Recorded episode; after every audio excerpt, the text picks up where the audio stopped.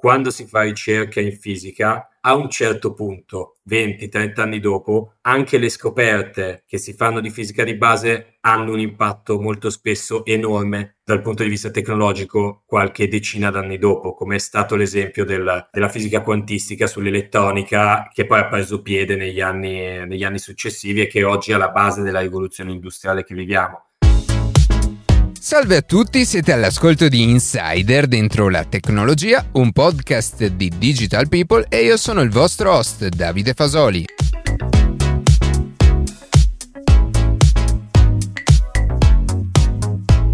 Nella duecentesima puntata di questo podcast proviamo a capire che ruolo hanno le tecnologie più innovative di cui sentiamo spesso parlare anche all'interno del più grande laboratorio al mondo di fisica delle particelle, ovvero il CERN di Ginevra. Prima di passare alle notizie che più ci hanno colpito questa settimana, vi ricordo che potete seguirci su Instagram a chiocciola dentro la tecnologia, iscrivervi alla newsletter e ascoltare un nuovo episodio ogni sabato mattina su Spotify, Apple Podcast, Google Podcast oppure direttamente direttamente sul nostro sito.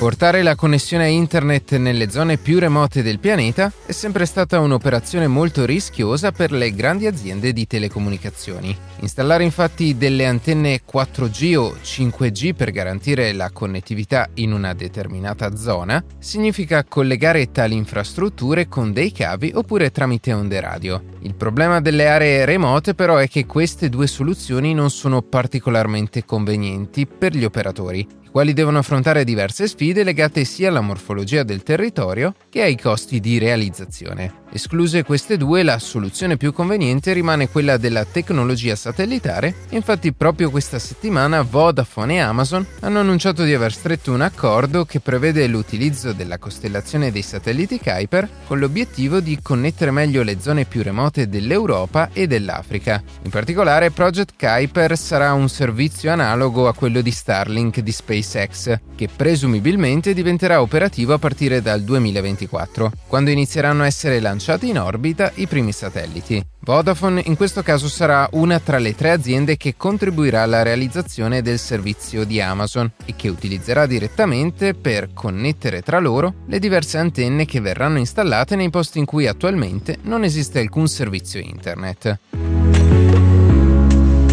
Abbiamo dedicato diverse notizie per parlare delle varie fasi del Digital Markets Act, ossia quella normativa dell'Unione Europea che si prefigge di regolare e porre dei limiti a quelle aziende che, per i loro numeri, possono controllare il mercato digitale. Il 1 novembre 2022 era infatti entrata in vigore, ma è stata poi applicata dal 2 maggio di quest'anno. E mercoledì 6 settembre la Commissione europea, infine, ha designato i sei gatekeeper che dovranno sottostare alla normativa, ossia Alphabet, Amazon, Apple, ByteDance, Meta e Microsoft. I gatekeeper vengono definiti in base a diversi parametri, tra cui il fatturato e il numero di utenti mensili. Fra sei mesi dunque diversi servizi di queste aziende verranno monitorati per verificare se seguono le direttive europee. Tra i servizi troviamo Android, iOS e Windows come sistemi operativi, i principali social network, il motore di ricerca Google, WhatsApp, Messenger, Google Play, App Store, Amazon e molti altri. Tra gli obblighi invece troviamo una maggior libertà per gli utenti, tra cui la possibilità di disinstallare app predefinite o usare store alternativi e per le app di messaggistica l'obbligo di essere interoperabili con altre app. Infine, le aziende che non si adegueranno dovranno pagare delle multe che possono arrivare fino al 10% del fatturato.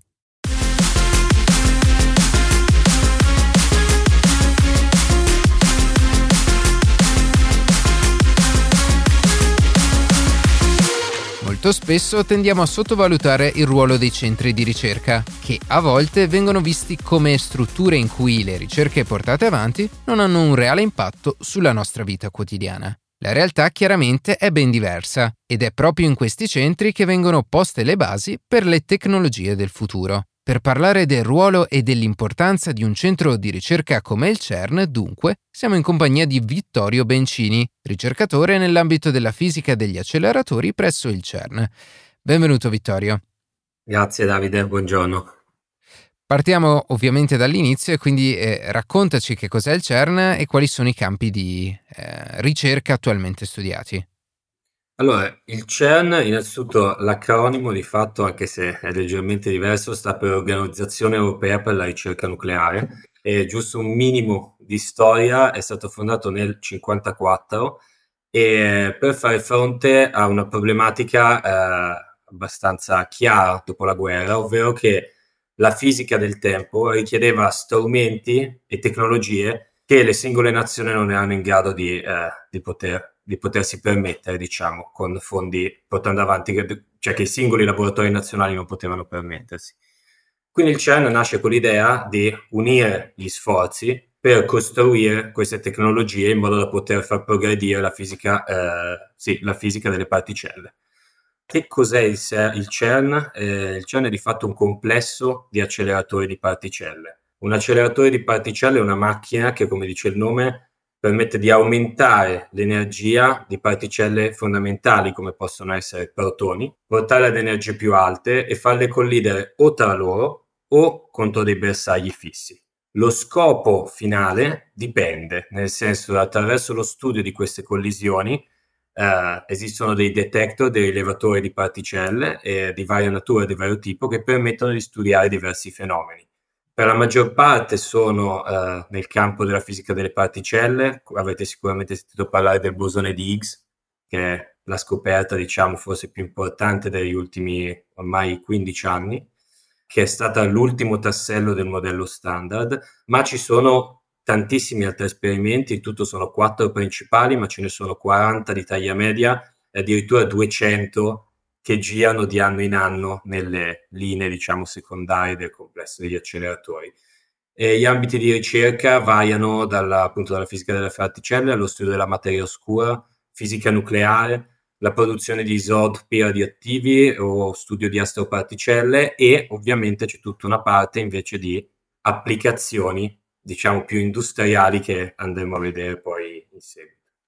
Ok, e quindi per studiare queste collisioni tra le particelle vengono impiegate tante tecnologie diverse ed è per quello anche che siamo qui oggi, cioè per fare un focus su queste tecnologie. Quindi ci racconti appunto quali sono queste tecnologie che vengono impiegate, anche le, le più innovative e quali discipline coinvolgono? Certo, come, come, come hai detto giustamente, eh, vista la complessità eh, di questi sistemi, di questi esperimenti degli acceleratori, ovviamente le tecnologie coinvolte sono moltissime. Un acceleratore di fatto è una macchina che come struttura richiede l'utilizzo di vari sottosistemi e quelli più importanti al CERN macchina, nell'ultima macchina costruita, il Large Hadron Collider, eh, sono i magneti. I magneti servono per piegare le traiettorie delle particelle e uno dei primati del CERN è stato quello di produrre dei magneti con il campo magnetico più alto mai prodotto per questo scopo. E questo, questo tipo di, è un esempio ovviamente i magneti, questo tipo di, di, tecnologia ovviamente coinvolge un sacco di sottodiscipline che sono dalla costruzione dei magneti stessi alla superconduttività, che è un campo di ricerca molto specifico ovviamente, ma con applicazioni, poi vedremo anche nel mondo dell'industria,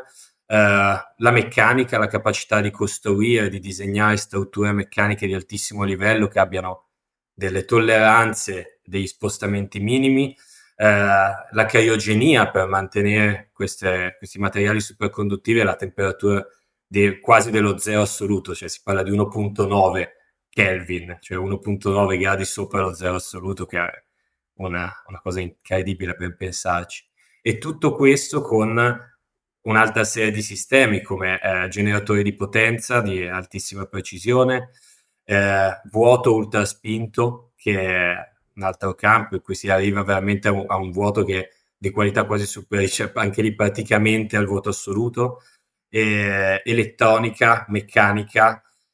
e ovviamente questa è la parte solamente di sviluppo puramente ingegneristico. Insieme a tutto questo, ovviamente c'è un'enorme parte dedicata allo sviluppo di quelli che sono i metodi poi per la raccolta dei dati dei vari esperimenti, l'elaborazione e lo stoccaggio dei dati e poi l'analisi. E qui si entra più nel, nel discorso di quello che è big data e intelligenza artificiale. Eh, esatto, e a proposito di questo, sono delle tecnologie innovative di cui sentiamo spesso parlare anche in altri campi e, e proprio per questo eh, ci incuriosiva capire che ruolo ha al CERN l'intelligenza artificiale e l'analisi dei, dei big data. Sì, io direi che separerei un po' i due aspetti eh, della risposta tra l'analisi dei big data e l'intelligenza artificiale. L'analisi dei big data è eh, quello che definirei un core business del, del CERN, nel senso che, come dicevamo prima, eh, all'interno di un acceleratore, del Large Hadron Collider, per esempio, le particelle collidono qualcosa come 40 milioni di volte al secondo. Quindi ognuna delle, de, delle collisioni produce degli eventi, questi eventi devono essere registrati analizzati in un primo momento in diretta online, bisogna separare quelli che sono interessati e poi ovviamente devono essere in tempi molto brevi mandati in dei centri di stoccaggio dove vengono tenuti e poi in un secondo momento analizzati. Eh, si parla di scale di grandezza dei, dei peta o exabytes di dati, quindi sono quantità gigantesche Infatti, eh, diciamo, sia nella, nella, parte di processamento dei dati che nella parte di stoccaggio, il CERN è assolutamente all'avanguardia, è stato uno dei centri diciamo, più, più attivi nello sviluppo delle tecnologie che oggi conosciamo come big data, utilizzando per lo più metodi che sono stati sviluppati all'interno del CERN, quindi non appoggiandosi a provider esterni. Sì, è interessante questo aspetto perché non si tratta solo di far eh, collidere appunto queste, queste particelle, ma eh, l'obiettivo poi è poter studiare questi, queste collisioni e come dicevi le quantità di dati che vengono registrati sono immense. Esatto, esatto. E quindi è fondamentale essere in grado di avere un sistema che, che sia veramente capace di gestire il dato dalla produzione fino alla fase finale di stoccaggio, che poi viene, una volta stoccato, viene utilizzato per l'analisi. Ok, e hai detto che aveva senso dividere il, il, la questione del big data e intelligenza artificiale, quindi per l'intelligenza artificiale eh, che ruolo ha al CERN? L'intelligenza artificiale eh, diciamo che ha cominciato come in tutto il mondo a prendere, prendere piede anche al CERN negli ultimi 10-15 anni, direi in maniera più massiccia e anche lì eh, viene utilizzata in, in, diversi ambiti, per esempio nel mio ambito diretto di lavoro, nella, nella gestione dei, dei, fasci di particelle all'interno degli acceleratori del complesso, dove è molto importante eh, essere in grado di manipolare e controllare questi fasci di particelle in modo tale che abbiano le, le proprietà richieste dagli esperimenti, viene utilizzata moltissima intelligenza artificiale per ridurre i tempi, diciamo, per esempio, e automatizzare quella che è la ricerca di questi parametri ottimali. Questo è solamente un esempio, ovviamente. Anche all'interno invece dei detector, nella, nella parte di, di, analisi di questi famosi eventi, ultimamente avevo seguito uno o due seminari, c'è molto lavoro anche in quell'ambito per ridurre quello che è il carico di lavoro dell'analisi di dati, come abbiamo detto questi dati sono moltissimi, per ridurre il carico di lavoro, il costo computazionale di queste analisi utilizzando dei modelli di intelligenza artificiale e velocizzando le analisi. Inoltre c'è tutto un campo che è eh, ancora eh, forse un pochino più di avanguardia, che è quello del cercare di insegnare a modelli di intelligenza artificiale a, diciamo, nel caso scoprire nuovi eventi o essere in grado di autonomamente di eh, capire qual è, cioè cosa, eh, cosa rappresenta dal punto di vista fisico un evento, magari anche quando non è stato specificamente trainato per fare questo. Poi ovviamente nel dettaglio le applicazioni sono molteplici, ma direi che nelle operazioni degli acceleratori e nei detector sono le due che mi vengono in mente adesso, diciamo le due più prominenti e cui ho visto più avanzamento. E um, la simulazione invece, cioè il eh, cre- creare delle simulazioni appunto di collisioni di particelle in, in un momento antecedente può avere un senso? La simulazione è per noi, e per noi intendo per tutti gli ambiti di ricerca al CERN, dall'ingegneria alla fisica delle particelle, alla fisica degli acceleratori, è lo strumento fondamentale, è la base di tutto. Sulla simulazione si basa il disegno meccanico, si basa le previsioni, lo, eh, la definizione di specifiche tecniche, si basa la previsione di come tutti i sistemi si comporteranno. Quindi ogni volta che si costruisce un componente o una, un nuovo acceleratore, una nuova linea di trasporto, un nuovo detector, tutti i dettagli e le specifiche della costruzione sono basate sulle simulazioni. Simulare di fatto appunto significa cercare di riprodurre, avendo una conoscenza di un fenomeno fisico, cercarlo di riprodurre, vedere cosa succederebbe in un determinato scenario e a quel punto de- scegliere lo scenario che si sta cercando, ottimizzare per arrivare a quel risultato e costruire il, il sistema di conseguenza. Ci permette magari anche di prevenire errori. Sì, esatto. Quindi se, se le simulazioni corrispondono alla realtà, esatto, per, ovviamente è, un, è un, uno strumento fondamentale per prevenire errori e per, avere, per prevedere sostanzialmente quello che succederà. Ci sono sempre molto spesso alcune differenze, ma in generale, giustamente poi nel disegnare componenti e acceleratori si mantiene un margine d'errore che è fatto cioè, apposta per fare in modo di, di, di, compensare per questi errori o comunque di tener conto dei possibili errori.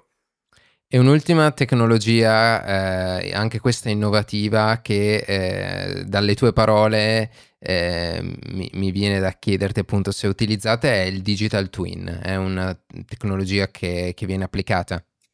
Uh, sì, allora, uh, di solito in alcuni campi di ricerca il digital twin nel senso di ricreare fondamentalmente uh,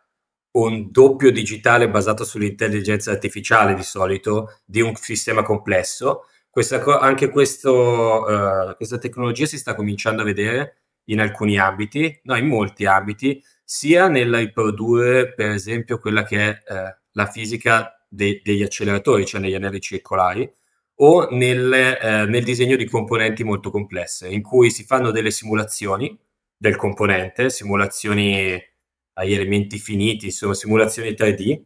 e, e, poi si usano neural network o intelligenza artificiale per, basato su queste simulazioni per riprodurre gli stessi risultati e questo permette di guadagnare moltissimo tempo quando poi si vanno a risolvere, si vogliono esplorare nuovi scenari e fare simulazioni che magari anche non sono state fatte prima. Ed è ovviamente un, uno strumento molto potente quando eh, quando si hanno simulazioni che prendono molto tempo, perché permette sul lungo periodo di risparmiare molto tempo. Quindi si comincia anche al CERN ad utilizzare questo tipo di, di tecnologie, anche lì, come sempre, in maniera molto distribuita su, su molti sistemi. È molto orizzontale come tecnologia e come, come interesse.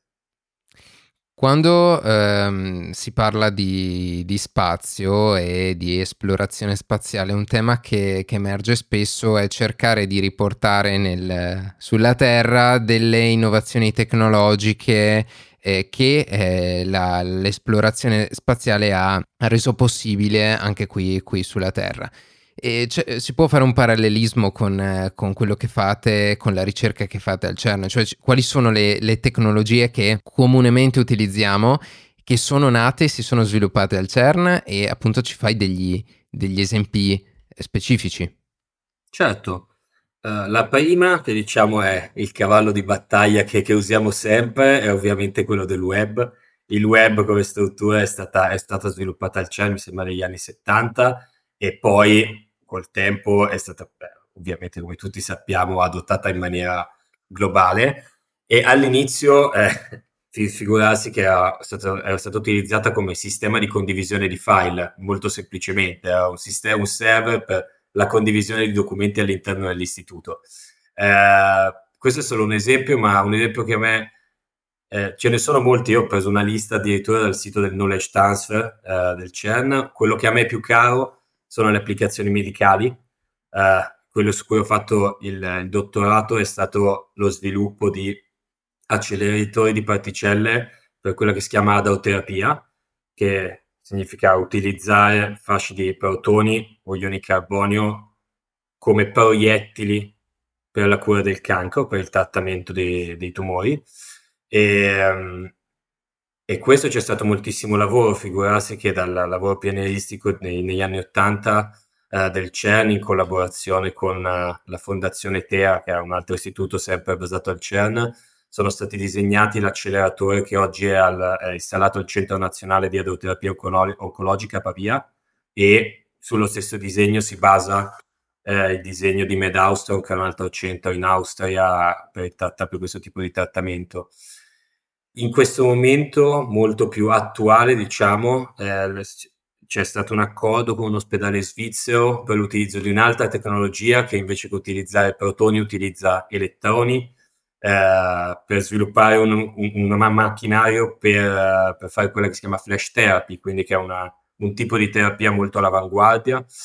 E, e molti altri. L'altra che mi viene in mente è la superconduttività. Abbiamo detto prima che la l'applicazione è molto specifica per i magneti, ma c'è molto lavoro nello sviluppo di quelli che si chiamano uh,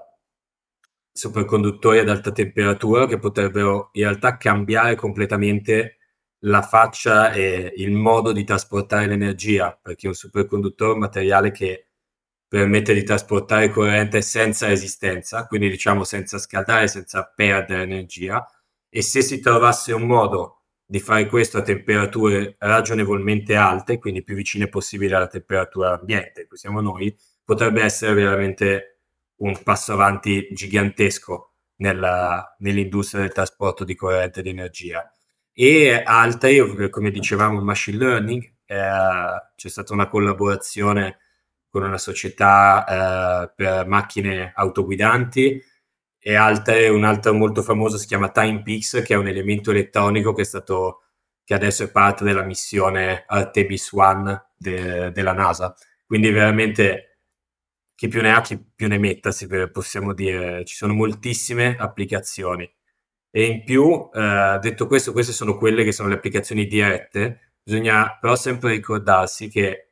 quando si fa ricerca in fisica, a un certo punto, 20-30 anni dopo, anche le scoperte che si fanno di fisica di base hanno un impatto molto spesso enorme su, dal punto di vista tecnologico qualche decina d'anni dopo, come è stato l'esempio del, uh, della fisica quantistica sull'elettronica, che poi ha preso piede negli anni, negli anni successivi e che oggi è alla base della rivoluzione industriale che viviamo. Stessa cosa per la produzione di potenza col nucleare. Uh, la fisica nucleare degli anni 40, fermi, è stata il fondamento poi per riuscire a costruire i reattori nucleari che oggi sono un elemento fondamentale per la produzione di potenza.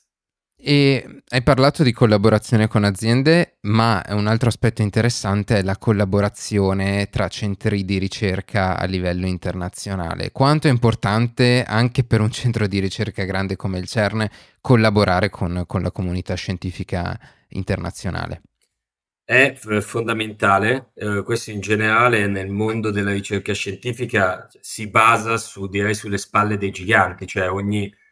ogni scoperta, ogni avanzamento che si fa è sempre basata sul lavoro precedente di qualcun altro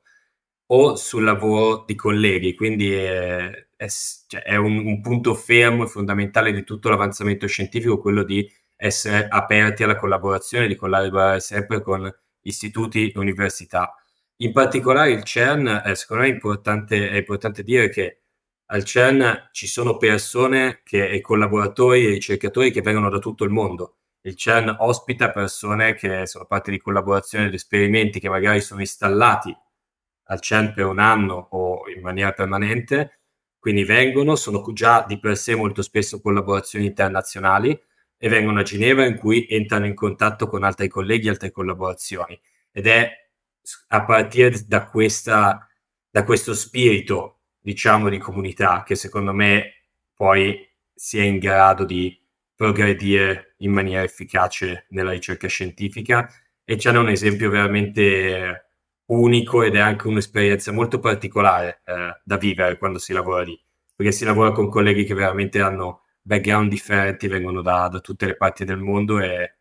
hanno magari approcci e visioni diverse ai problemi e è fantastico, sia è veramente un, molto stimolante. E anche questo, for- anzi, sicuramente accelera la, le, la ricerca in, in, generale. Esatto, esatto. Penso che non sarebbe possibile se, se, i ricercatori rimanessero da soli e chiusi nella propria, nel proprio ufficio, nella propria cantina, non lo so, non, non riuscirebbero sicuramente eh, la scienza in generale ne perderebbe moltissimo, non si riuscirebbe a, a progredire.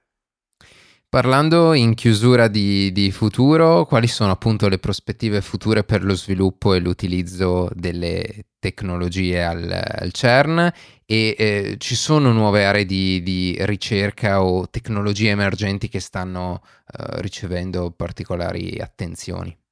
Uh, per quanto riguarda il futuro del CERN in generale, diciamo che questo è un momento molto importante perché uh, è stata proposta la costruzione di un nuovo acceleratore che si chiama Future Circular Collider, che è una macchina che l'LHC, l'acceleratore di adesso, il più grande, è lungo 27 km. Questo FCC sarà una macchina che sarà, cioè, se si costruirà, è una macchina che dovrebbe, dovrebbe essere lunga 100 km. Quindi si parla veramente di una, di un gigantesco passo avanti, di, una, di un'enorme sfida tecnologica. Quindi Già adesso i ricercatori del CERN di altre collaborazioni, di, di varie collaborazioni, università eh, in tutto il mondo, stanno facendo studi di fattibilità sia dal punto di vista, diciamo, dell'integrazione di diverse tecnologie che proprio sulle, sui differenti sistemi. Riusciamo a costruire dei magneti superconduttori in grado di, cioè che siano adeguati a questo tipo di macchina, siamo in grado di costruire, di garantire un livello di stabilità della costruzione su un tunnel di 100 km. Quindi questa secondo me eh, al momento dal punto di vista tecnologico è la sfida più grande per il CERN e una delle tecnologie che adesso ho cominciato a vedere invece eh, sempre di più si vede, se ne parla, se ne sente parlare e c'è molto fermento al CERN è quantum computing. Eh, c'è un gruppo di lavoro al CERN che si sta cominciando, ormai da un po' che si occupa di questo e penso che anche in questo campo ci sarà molto, c'è molto fermento e si può dire ne vedremo delle belle, nel senso che c'è molto lavoro in corso e adesso si sa che è un tema caldissimo. quindi eh, direi e, che, e che utilizzo come... potrebbe avere il, il, quantum computing al, al CERN?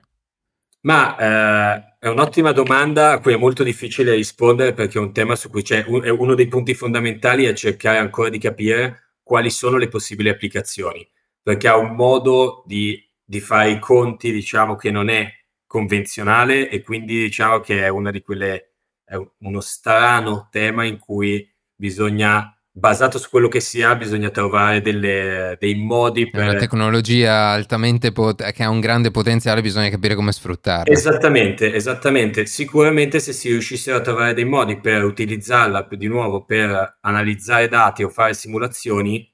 sarebbe una cosa straordinaria perché permetterebbe di fare simulazioni che normalmente richiedono che richiederebbero in realtà anni in tempo computazionale, CPU time o GPU time, ma che richiederebbero anni in secondi. Il punto è che non essendo un computer convenzionale, bisogna veramente trovare dei, il modo di utilizzarlo, cioè dei problemi che siano adatti per essere risolti da questo tipo di tecnologia. Va bene, allora grazie Vittorio per averci raccontato quanto è importante appunto il, il CERN e che ruolo ha la tecnologia al, al suo interno. Alla prossima. Grazie a voi, alla prossima.